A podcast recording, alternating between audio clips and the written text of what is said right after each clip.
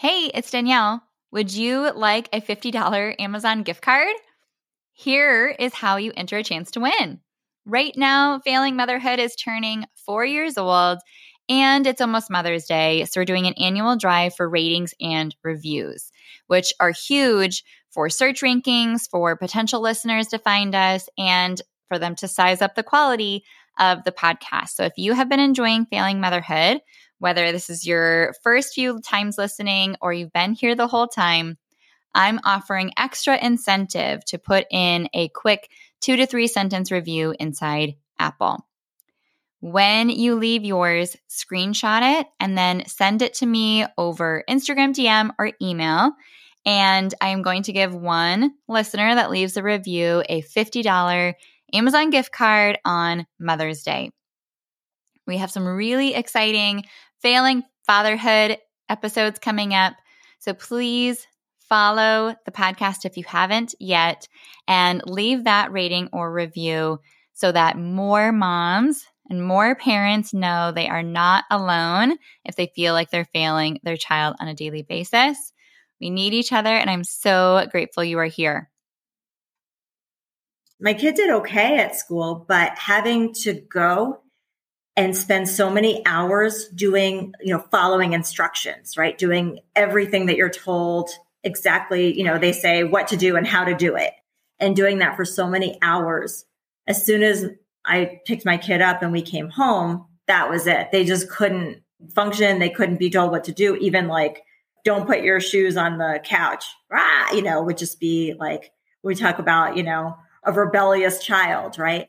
So I really had to stop and think, what do I want? What do I want as a parent? What relationship do I want with my child? Ever feel like you suck at this job? Motherhood, I mean? Have too much anxiety and not enough patience? Too much yelling, not enough play? There's no manual, no village, no guarantees. The stakes are high. We want so badly to get it right but this is survival mode. We're just trying to make it to bedtime. So if you're full of mom guilt, your temper scares you, you feel like you're screwing everything up, and you're afraid to admit any of those things out loud, this podcast is for you. This is Failing Motherhood. I'm Danielle Bettman, and each week we'll chat with a mom ready to be real, sharing her insecurities, her fears, her failures, and her wins. We do not have it all figured out that's not the goal. The goal is to remind you you are the mom your kids need. They need what you have, you are good enough, and you're not alone. I hope you pop in earbuds, somehow sneak away, and get ready to hear some hope from the trenches. You belong here, friend. We're so glad you're here.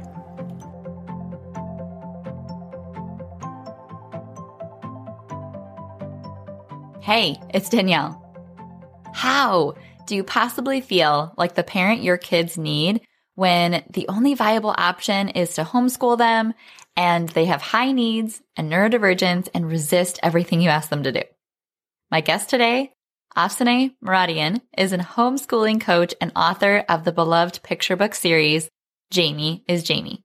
As a homeschooling coach, she guides adults by giving them the language to communicate effectively with their neurodiverse children empowering them to create learning spaces that are safe and inclusive so their children can thrive. In this episode, she shares her inspiration for creating her book series.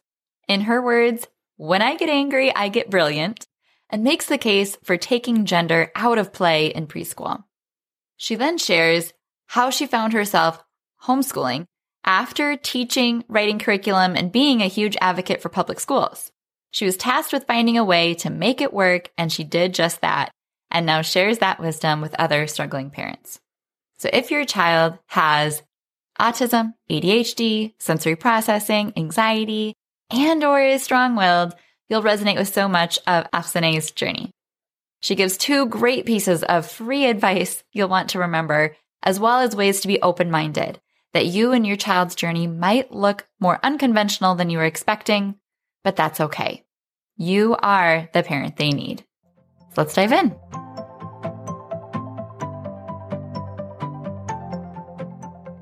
Welcome to Failing Motherhood. My name is Danielle Bettman, and on today's episode, I'm joined by Afsaneh Moradian. Hey, how are you? I'm great. I'm so happy to be here and get to speak with you.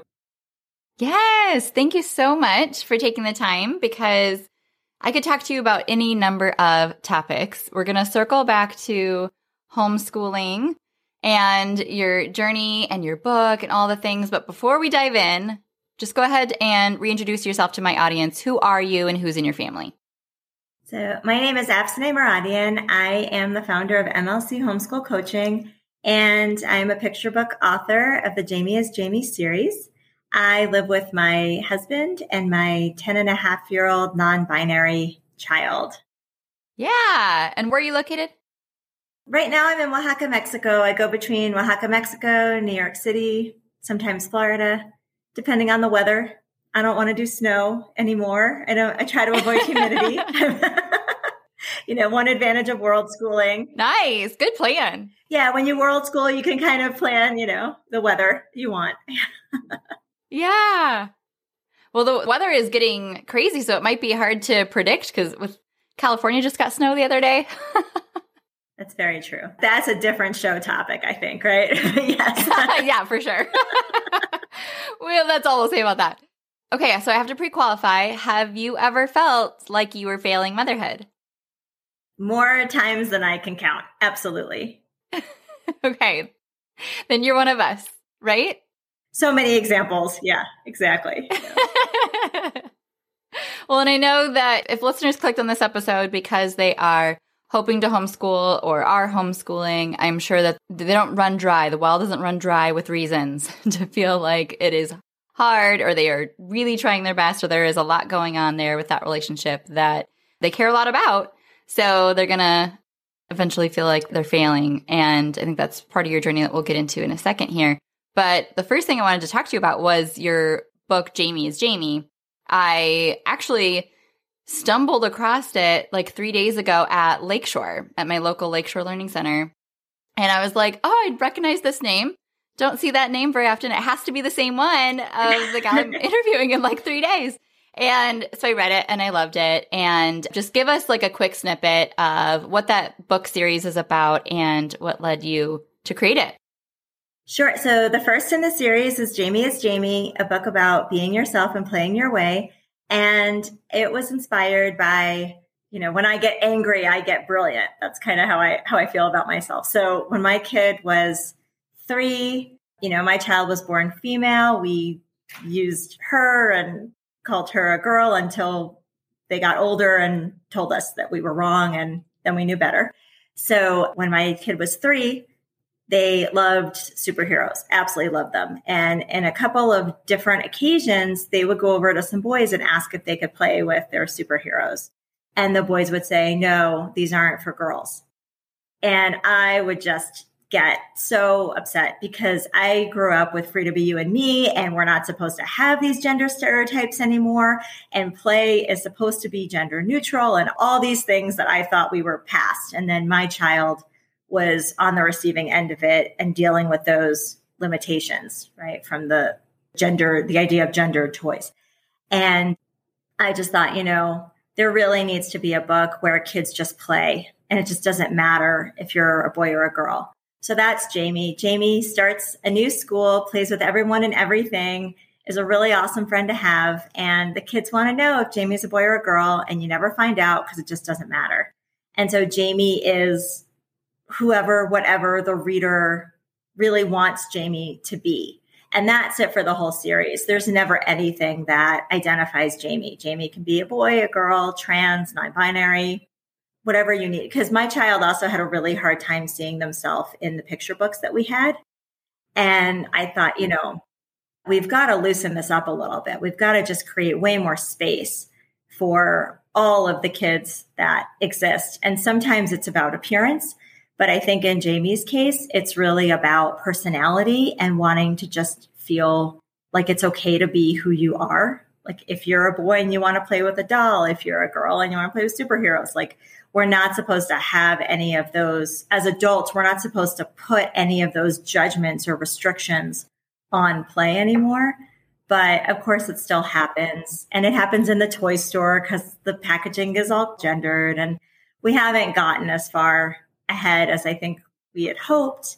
And then the kids kind of are on the receiving end and they kind of suffer from the limitations sometimes. Because then if they want to play with something and they think it's wrong, then they think maybe who they are is wrong. Right. And that's not what we want for preschool age kids and kindergarten, first grade kids. We, we want them to build confidence and to love who they are and to feel celebrated for who they are because we need them to learn and develop skills and they do that through play. So we don't want to make them feel embarrassed or ashamed about how they're playing. We want to keep them safe. I was a preschool teacher in another life and like some play is not safe. some play is not okay, but in general, we want to keep them safe, but we want to keep them learning and exploring and being creative and using their imagination. So that's what started the series. And there's three books in the series now that deal with different things. So what are the other two? The second is Jamie and Bubbie. Jamie spends the day with great grandma and they just walk around the neighborhood and have a lovely time. And Bubbie makes some mistakes. Bubbie makes some assumptions. Someone with short hair must be a woman. Someone with long hair must be a man. They run into someone they've known before who has since changed genders and pronouns and names. And so it's all about, it's a book about people's pronouns. Jamie and Bubbie a book about people's pronouns as the title. The titles are always so long. and it really just shows how to use pronouns, what's the singular they, how to use a singular they if you're not sure. So rather than make an assumption that it's a he or a she, you could just use singular they. How do you ask to find out what someone's pronouns are? So it's really just how do you be mindful and respectful of how, you know, pronouns are something that change and that that's okay. And then the third book is called Jamie's Class Has Something to Say, a book about sharing with grown-ups. And that's more about self-advocacy, actually. It's a little bit different. It's not so focused on gender, but it's really about adults listening to what kids like and dislike and who they are as individuals and making them see, feel, you know, feel seen and heard and respected as individuals, even though they're these little people. Mm. And so it's really, you know, how do you share important information with your adults, which can be so scary for kids? And then the flip side is, as adults, how do you receive that information without being dismissive or with, you know, even if it challenges what you think should be done or how you think it should be done? How do you really listen to that so that when something really important is going on, kids have an adult that they can trust and feel safe to confide in, which becomes a really important part of childhood. Because some of the big things are really big things. And then as they grow into, you know, adolescence, the big things are even bigger. And maybe it's not them, maybe it's happening to someone else. And so how do you make sure that there's that trust and open communication that starts when they're really young so that they never feel like they're on their own to handle really big deal things that we don't want them to handle on. That's so important. Yeah. So those are the three books. So they really focus on communication, creating space, valuing and celebrating kids for who they are as individuals. And then really the tool, the communication tools for in the back, there's tips for adults. So how, you know, how, how do you ask questions? How do you raise the things? How do you have the conversations? So, and the kids really like them because they just want to be who they are. So the a book saying "Go be yourself," they're like, "Yay!" Yes, thank you for the permission slip. Granted, yeah. yeah.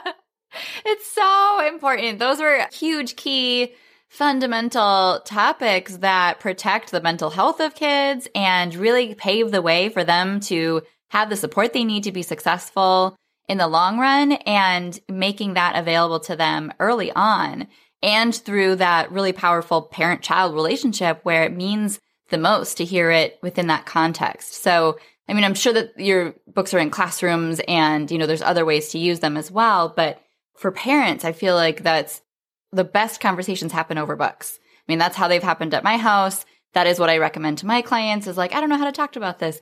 Get a book. There is one and there's a good one. I guarantee it. and so I added Jamie is Jamie, but I hadn't seen the other two yet. So I'm going to add those to my client resource, Amazon book favorites wish list because we just need to know that they're out there.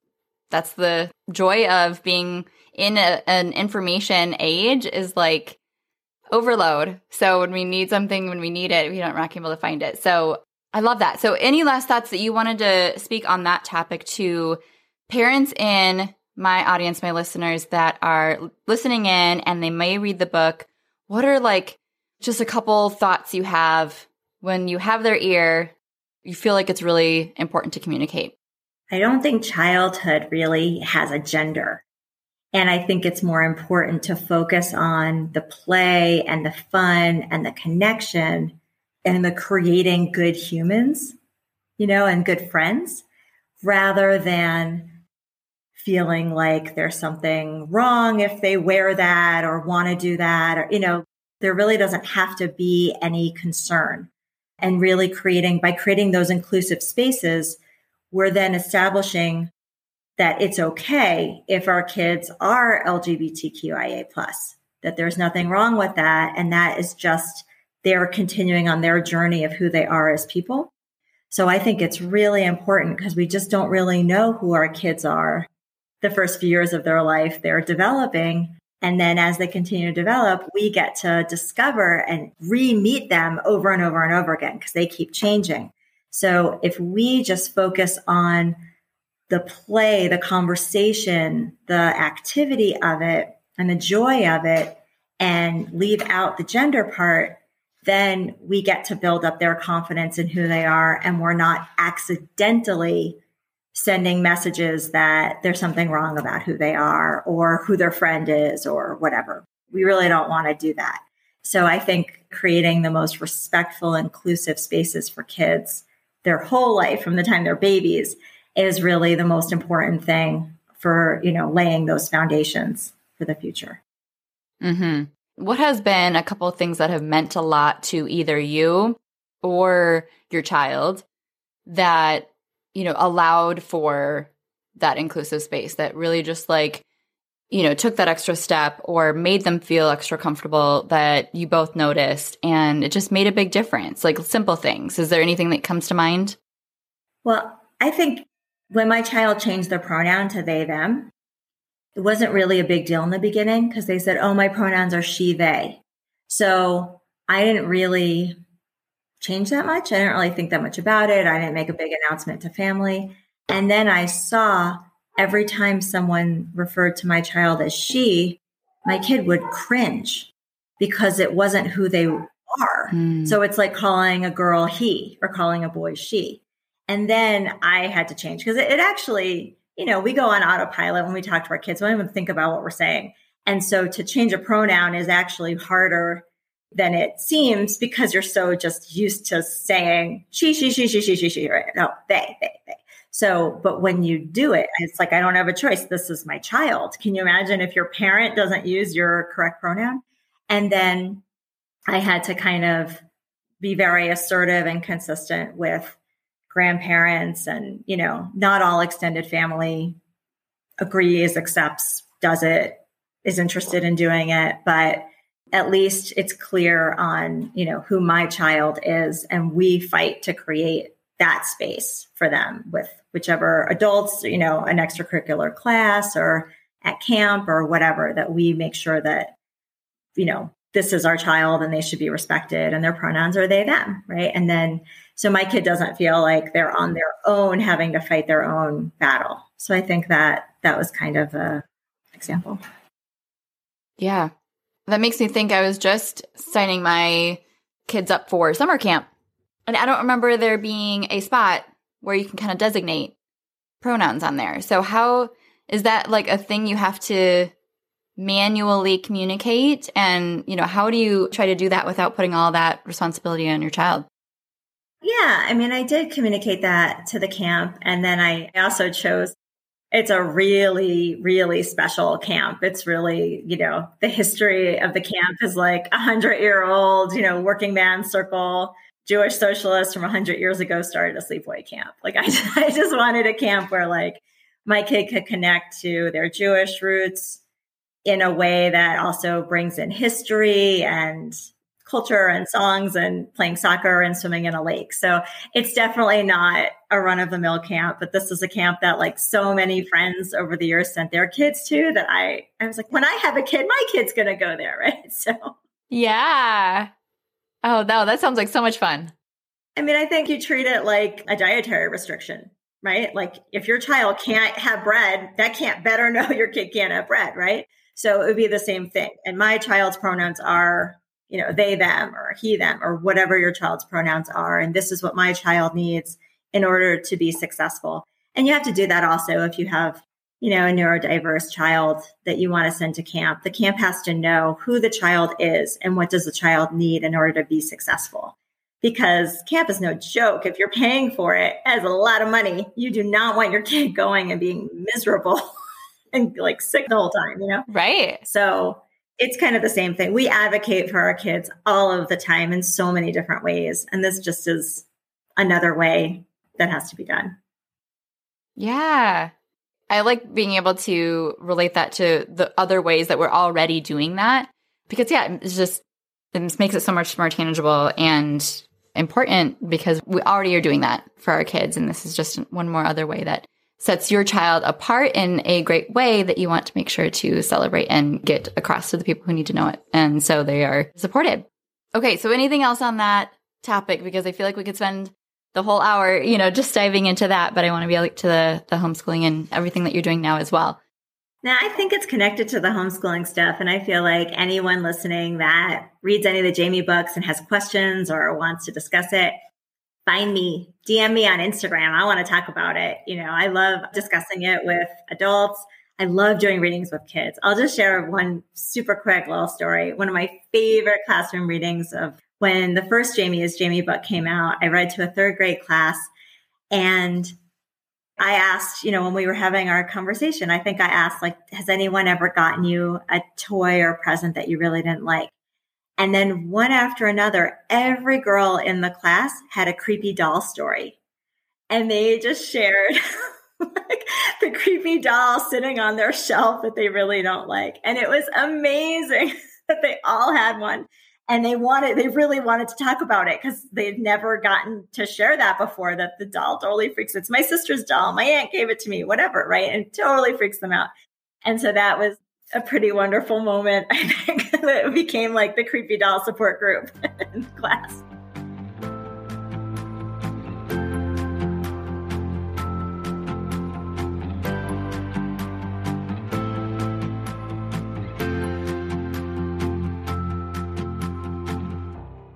So, big emotions from little people are running the show at your house. Is that right? Do they fall apart when something doesn't go their way? Ugh, just once. Why can't they accept the fact that the answer is no? Am I right? The struggle is real. You're not alone and you're in the right place. When your days are filled with relentless pushback, it is so hard to feel like a good parent especially when your in laws aren't shy in sharing how they think your kids just need a good spanking. Every time you lose it when they lose it, you feel like a failure. The worst part is, without addressing the root of your child's behavior, you're doomed to play a fruitless game of whack a mole, reacting rather than preventing the next conflict. And next time, nothing's going to go differently. The good news is when you have a handful of effective discipline tools in your pocket, you're able to step into full confidence as their parent. Parenting actually becomes a whole lot easier. I promise you're not failing them. You just need more tools. So if you have a tiny human who's full of love and yet so, so difficult, if you can only be so nice for so long, if you've tried everything and still feel defeated on the daily, my free class, Authentic and Unapologetic, is for you. In this free training, I share five huge misconceptions in parenting strong willed kids that inadvertently invite defiance, four mistaken goals they're using their behavior to meet, and what to do about it, how to let judgment roll off your back and truly feel like the parent your kids need, and why what you're currently doing just isn't working and isn't going to anytime soon. So go to parentingwholeheartedly.com slash unapologetic to access this exclusive free training immediately. That's parentingwholeheartedly.com slash unapologetic. The link will be in the show notes.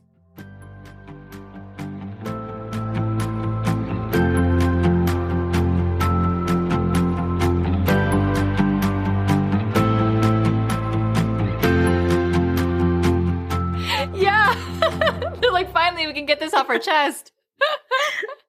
what is with you grown ups and these dolls? Why? my gosh, that's hilarious. But yeah, they're probably like, I don't know who you think this is for, but this is not me. This is not the way I want to play. I want to be able to like get down and dirty and take these doll's clothes off and, you know, create all these scenarios and I have to just keep it on a shelf. Like, right, I don't get it. Exactly. Funny. Oh, oh good. I'm glad you had that. Okay. So you are a homeschooling coach now that never intended to homeschool, correct? Absolutely. I am a longtime educator, a firm believer in public education, and I went to, you know, bit of public school in my life, but big advocate and defender of public education and all that. So it was never my intention to homeschool. And I actually had a whole list of criticisms of homeschooling before before I Ooh, how the tables have turned. yeah, because I think as parents we are constantly put into unpredictable situations. What do our kids need? How do we meet those needs? And where I was at the time, it was only academic preschool that was available.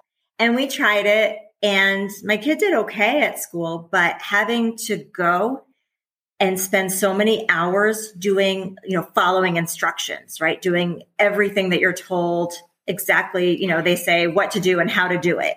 And doing that for so many hours as soon as I picked my kid up and we came home, that was it. They just couldn't function. They couldn't be told what to do. Even like, don't put your shoes on the couch, ah, you know, would just be like, we talk about, you know, a rebellious child, right? So I really had to stop and think, what do I want? What do I want as a parent? What relationship do I want with my child? Do I want to send them to school to be part of a program where they're a model student and they are doing everything that's asked of them, but it's way more than what they can handle. So that then, but when I pick them up and I'm home with them, I have to deal with the worst, absolute worst behavior because that's the safe space to unwind, right?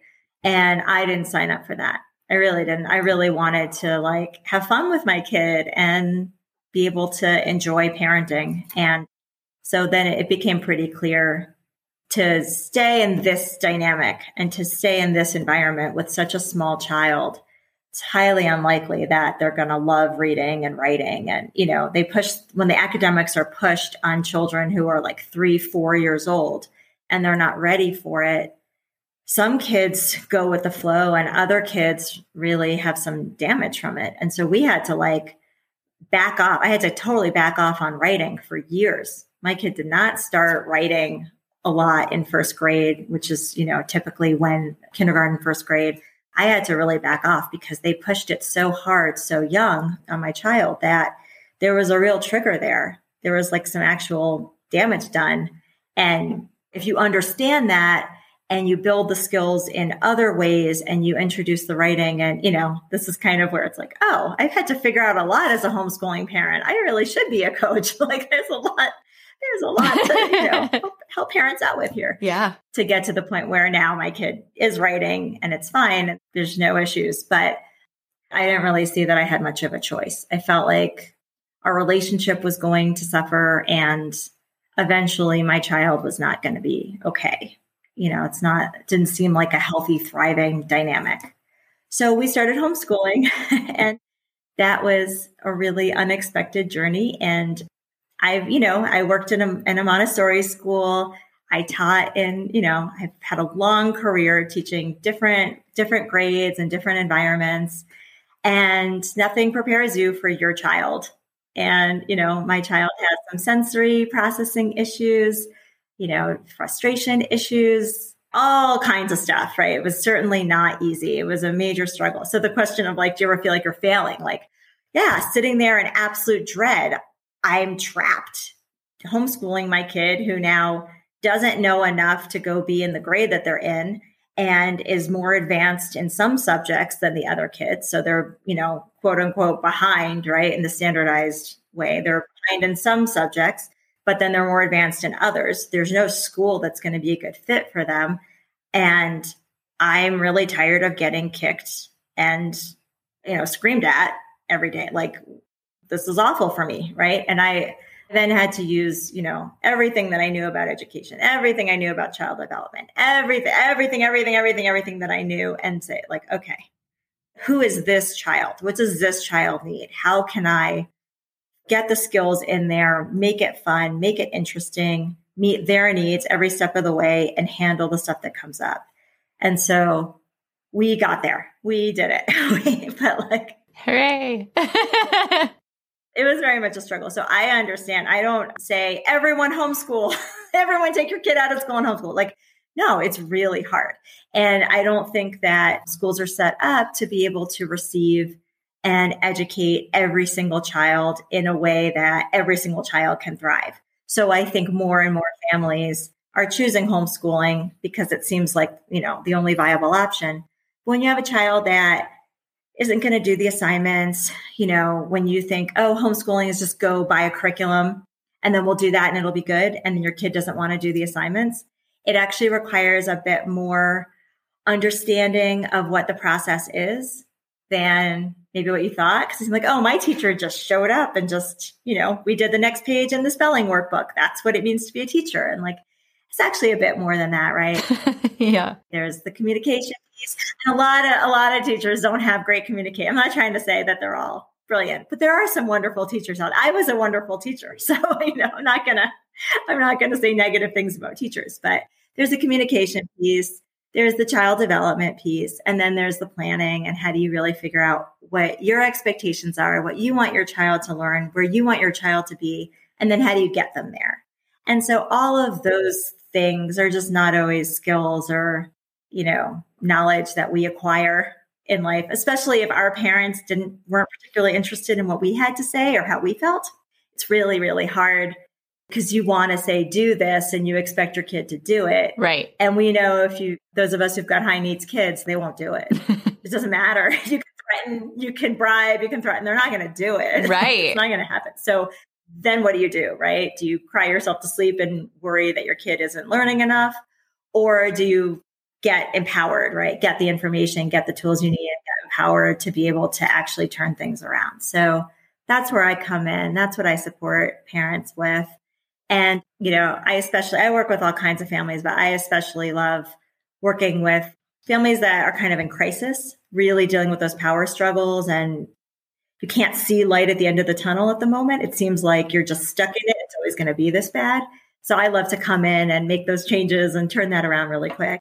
And also working with parents who are neurodiverse themselves, because it's really lovely to go through the process with them that they're going to go through with their own kids.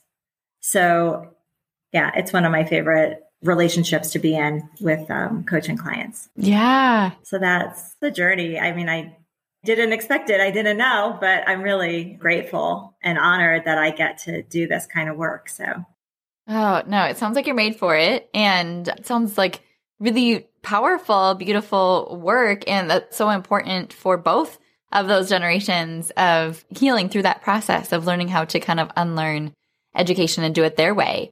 And, you know, that's the goal is just to be able to feel really confident that, yeah, you're not meeting maybe the standardized you know, checklist or the pathway that was recommended exactly, but you know that you're doing the right thing for your family. And, you know, that's where we all want to be, but there is so many hiccups to getting there, I'm sure that you've seen.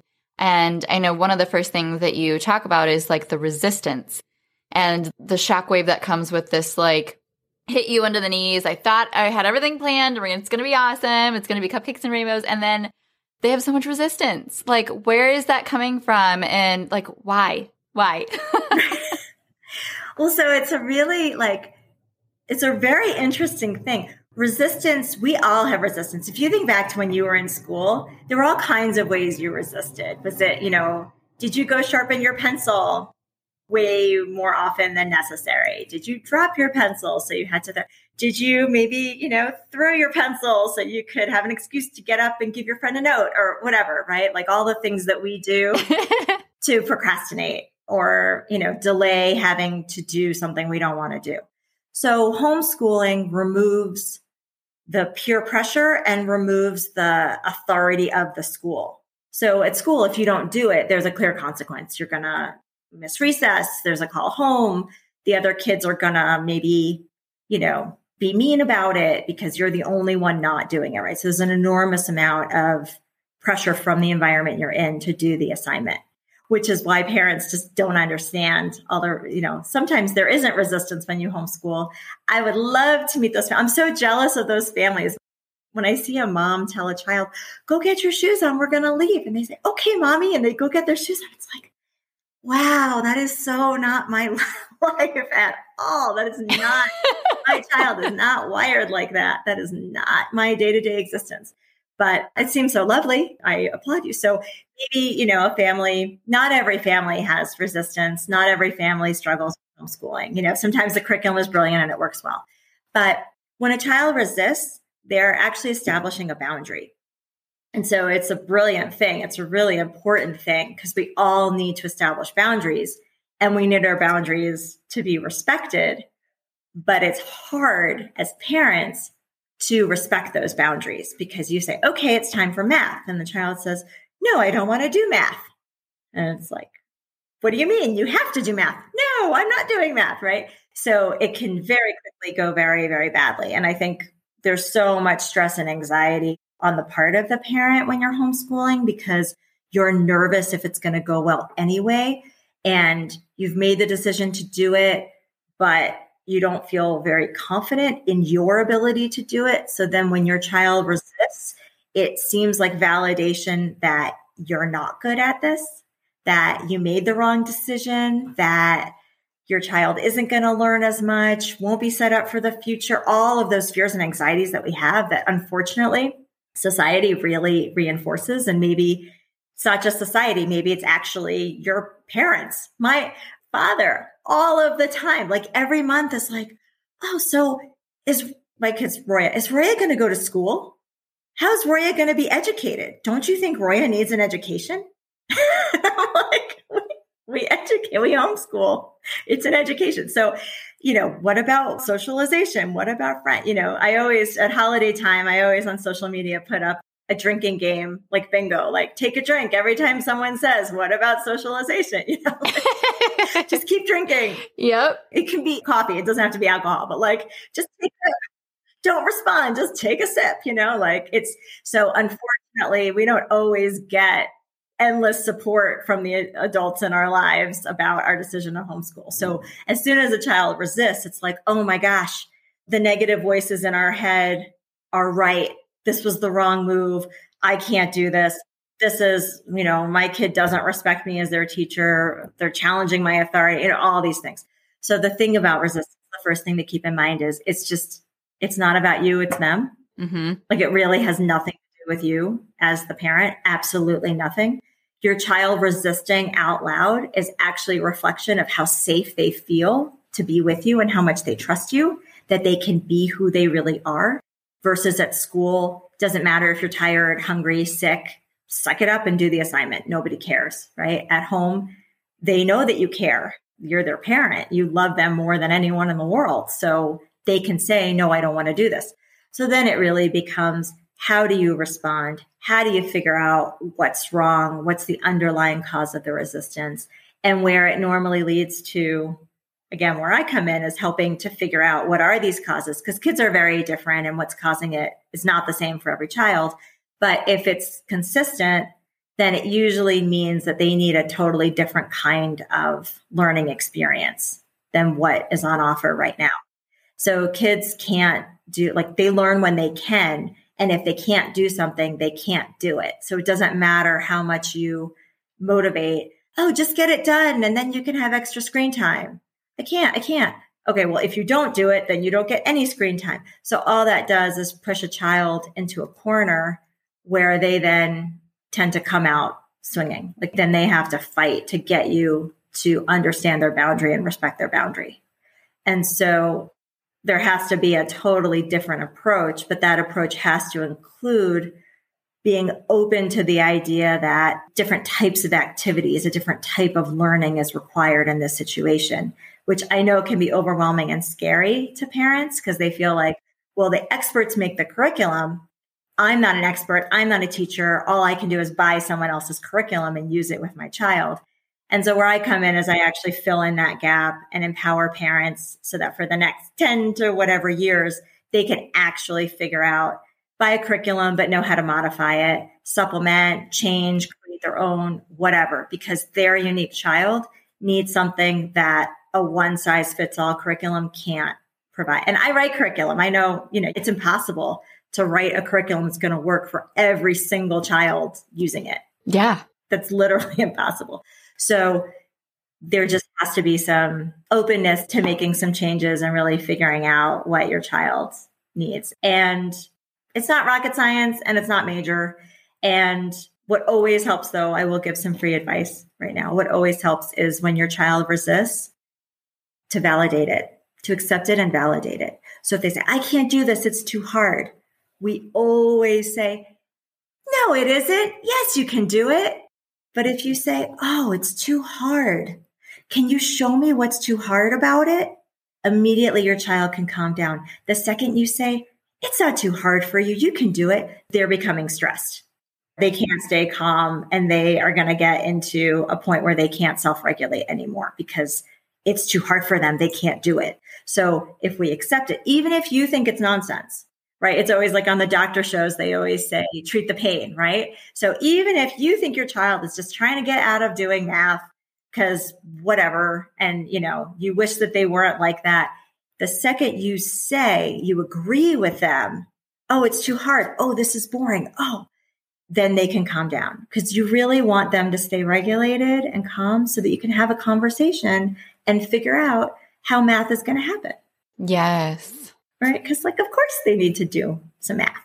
But what it looks like, you know, there's more than one way to learn something, there's more than one way to do something. So, figuring out what's going to work for your child, you want them involved, right? So, just validate the pain. You know, think whatever you want to think. Think it's nonsense. Think they're manipulating. Think they're lying. Think whatever you want to think. But valid what comes, what your face shows and what your words are is that's too hard. Okay, I hear you. That's too hard. So can you show me? And then you start to ask questions to kind of dig in there and figure, try to get a sense of what's going on. And the other thing I'll add is a ton of the underlying stuff with behavior with kids is that they might be hungry because they have growth spurts all the time and you don't know. So if your child is starting to get like a little whiny or a little like, eh, you know, feed them. Say, okay, let's put this aside for a minute. Let's have a snack. Let's have a smoothie or something.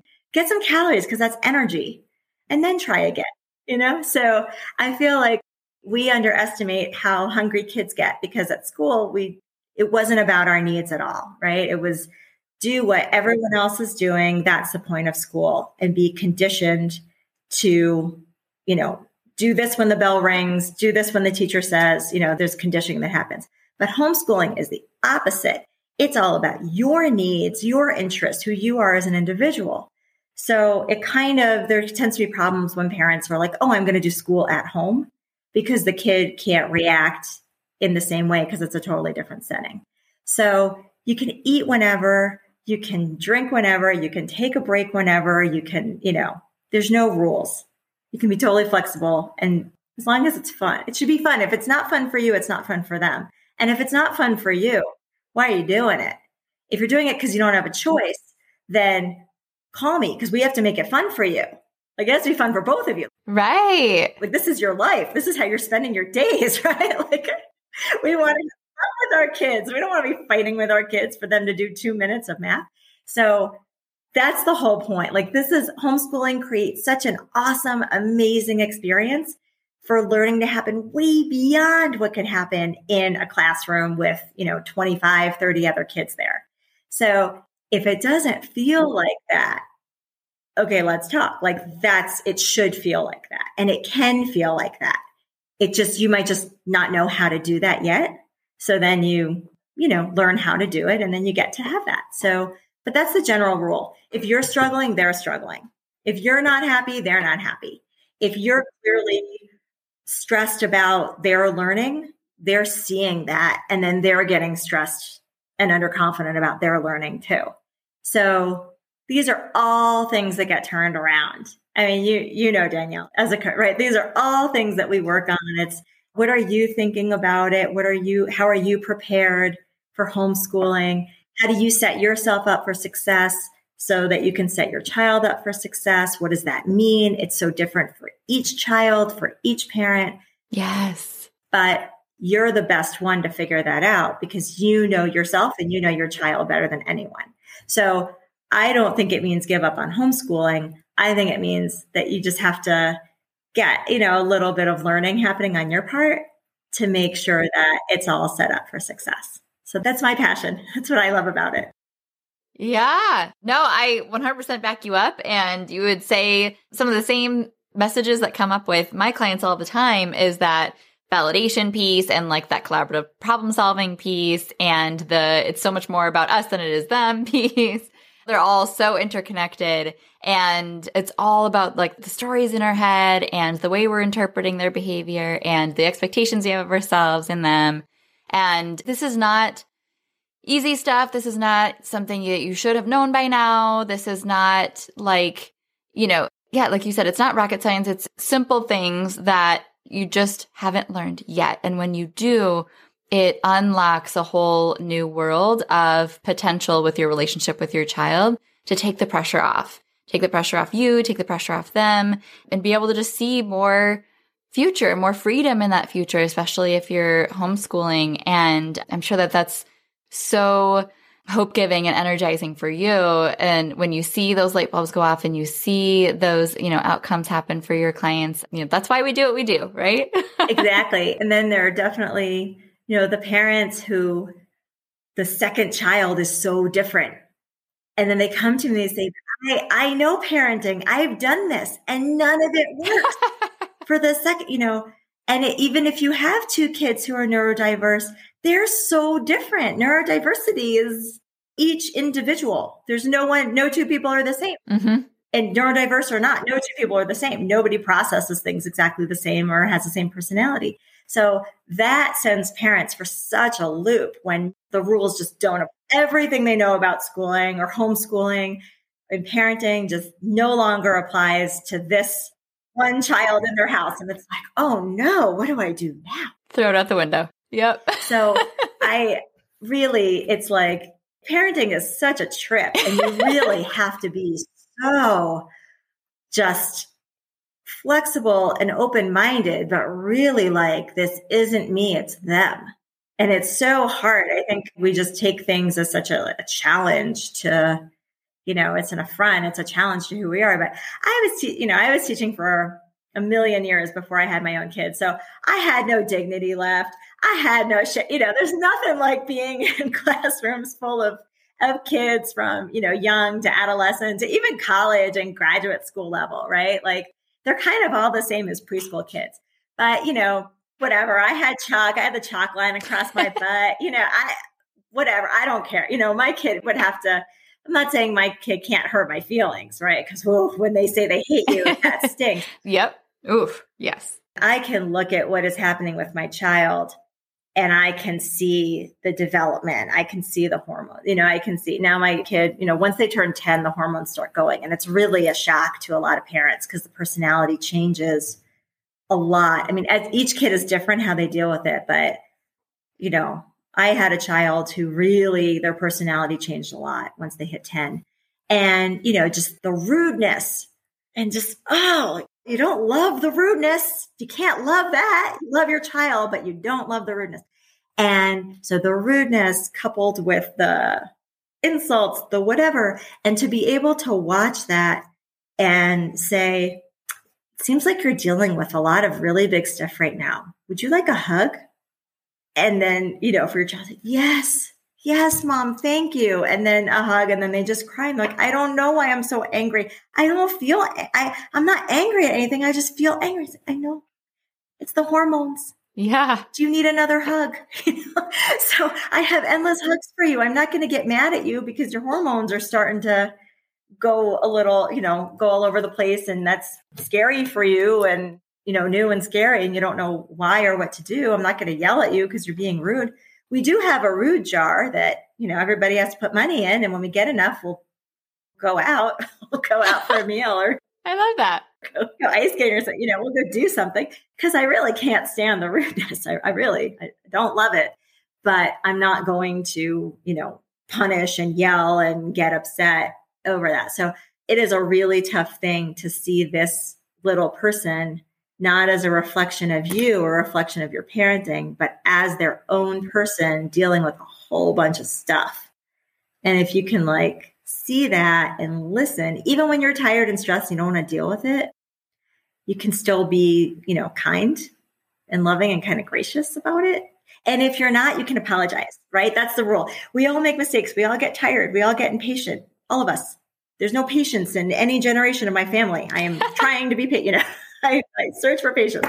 So when you're impatient and you get it wrong, you get to apologize and you get to try again and not make that mistake, hopefully, and try again the next day. And they have to apologize too. And they have to learn that some things are not okay and they can apologize and then they can get a do over and a second chance and all that. So I think that's really the hardest, intense part of it all, but it's also the really beautiful part of parenting. And it's hard to see the beauty in it in those moments. Mm-hmm. But if you really don't see your child as an extension of yourself or like a, you know, a judgment, a report card of yourself. Yeah. And your ability to parent. Yeah. If you see them as their own human being, then you can see, okay, healthy, happy people don't behave like this. So if my kid is being really angry and really rude or just, you know, going into crisis, having a meltdown or an explosion, they're in crisis. They need help. How do I help them? Instead of, okay, this behavior is unacceptable. Now I'm punishing you because your behavior needs to be different. You know, like my great grandmother used to say that children are like animals that have to be trained. And they're really not. like they're really, really actually human beings. They're intellectual, emotional beings from the time they're born. And so if we see them that way, which is so counter to, you know, probably how we were raised, how I was raised, maybe how you were raised, you know, that idea like children need to be trained, need to be told what to do. It's our job to teach them how to exist rather than, okay, we're all at the table. Who are you? What do you think? What do you like? What do you want? Let's collaborate on it. So it's very, very different. But when you do that, it's a lot more pleasant. Parenting and homeschooling becomes a lot easier for you I think the rule is the kid has to do more work during homeschooling than the parent. So when the parent's doing all the work and the kid is sitting there saying, No, I'm not going to do that, or I don't want to, and then the parent's doing most of the work, that something is right. You have to press pause. If there's too much resistance, if there's, you know, too many meltdowns, tears, all that sort of stuff, if you're doing more of the work than your child is, you have to press pause and you have to make changes. You can't just keep going in the same way. So but there's a million solutions. Yeah. There's always a solution to every problem. It can always, it will always get better. You can always make it better. Always, always, always. But maybe not on your own. You might need to get help to figure that out. Yeah. And that's okay. That's actually like a good thing, usually, because even more good comes from it than you think. And there's no reason why we can't ask for help, especially for our kids, because we're other advocates. That's why we're here. So well said. And go ahead and just share how listeners can connect with you, where you're at on the internet, and you know what you have for offers available to work with you. Sure. So mlccoaching.com is my website. And then Moradian.afsaneh is my Instagram handle, MLC Homeschool Coaching on Facebook. And like I said, you can send me a private message and I will absolutely respond. So I'm very, very easy to get a hold of. And you can see on the website, I have some digital products that are less expensive, and one about dealing with resistance, the anti resistance homeschooling roadmap, another, a masterclass on homeschooling with your child's triggers, and then a third on how to streamline planning and make it more hands on and easier for you, especially if you're homeschooling more than one child, more than one level, more than one age, you know, how to just streamline the process and make it easy and more fun for you and for your kids. So those are the digital products. And then I have one to one coaching where we really get to go into the heart of it, your expectations, you know, you as a student, what your ideas are about your child and how they learn and what they should learn, and then who your child is, and how do we use all that information to really create the best learning experience for them so that they're thriving and you're having fun and everything gets so much calmer. We really want calm and peace in our days, right? So yes. That is absolutely possible.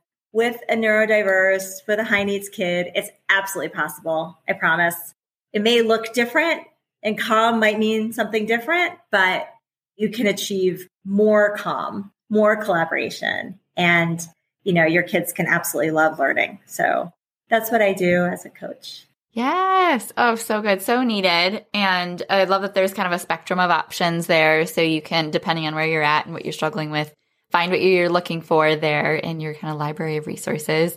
And it's so similar to, you know, one on one parenting coaching, one on one sleep coaching, homeschool coaching. Like they're all so interconnected. We're teaching a lot of the same tools when it comes to communication and, you know, mindset and just the practical things to give you the capacity to do the things you want to do as a parent really well and help you feel a lot more confident about by holding your hand and giving you that support that you deserve because you're doing something really, really hard. And I feel like everybody deserves that as a parent. So love that so much. And I will share all those resources in the show notes. So I wrap up every episode with the same question I ask every guest I have on, which is how are you the mom that your kids need? I can use humor very well when things can go into conflict and power struggle, I choose humor. And that is what my child needs. My child does not need a heavy hand. My kid needs to laugh and be redirected at pretty much any moment. And so going for the silly yes and the joke is definitely what my kid needs and the result is that my child is actually really funny.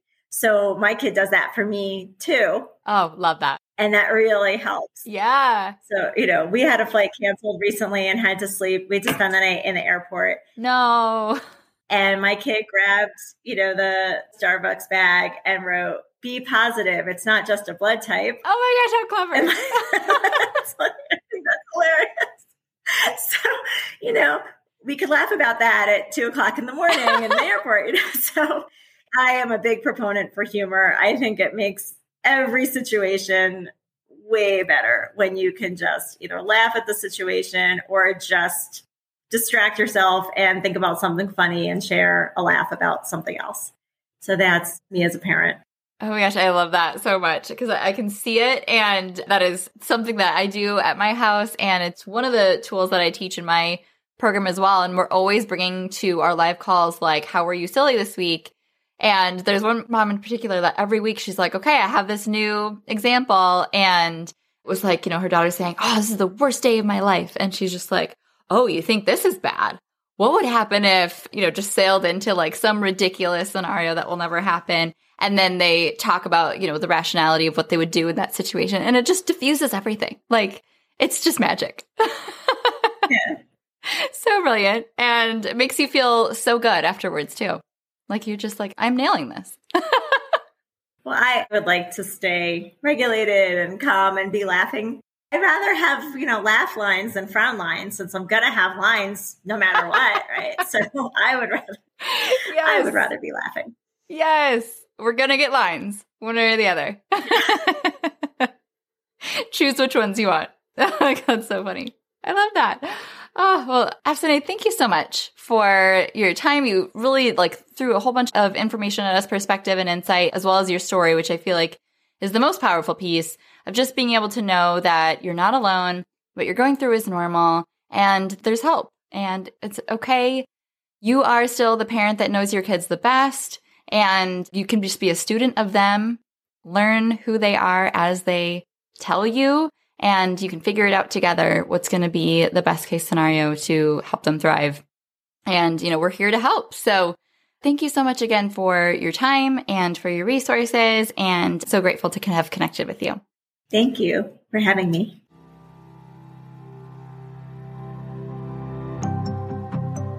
Thank you so much for tuning into this episode of Failing Motherhood. Your kids are so lucky to have you.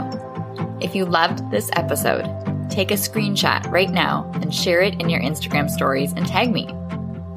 If you're loving the podcast, be sure that you've subscribed and leave a review so we can help more moms know they are not alone if they feel like they're failing motherhood on a daily basis. And if you're ready to transform your relationship with your strong willed child and invest in the support you need to make it happen. Schedule your free consultation using the link in the show notes.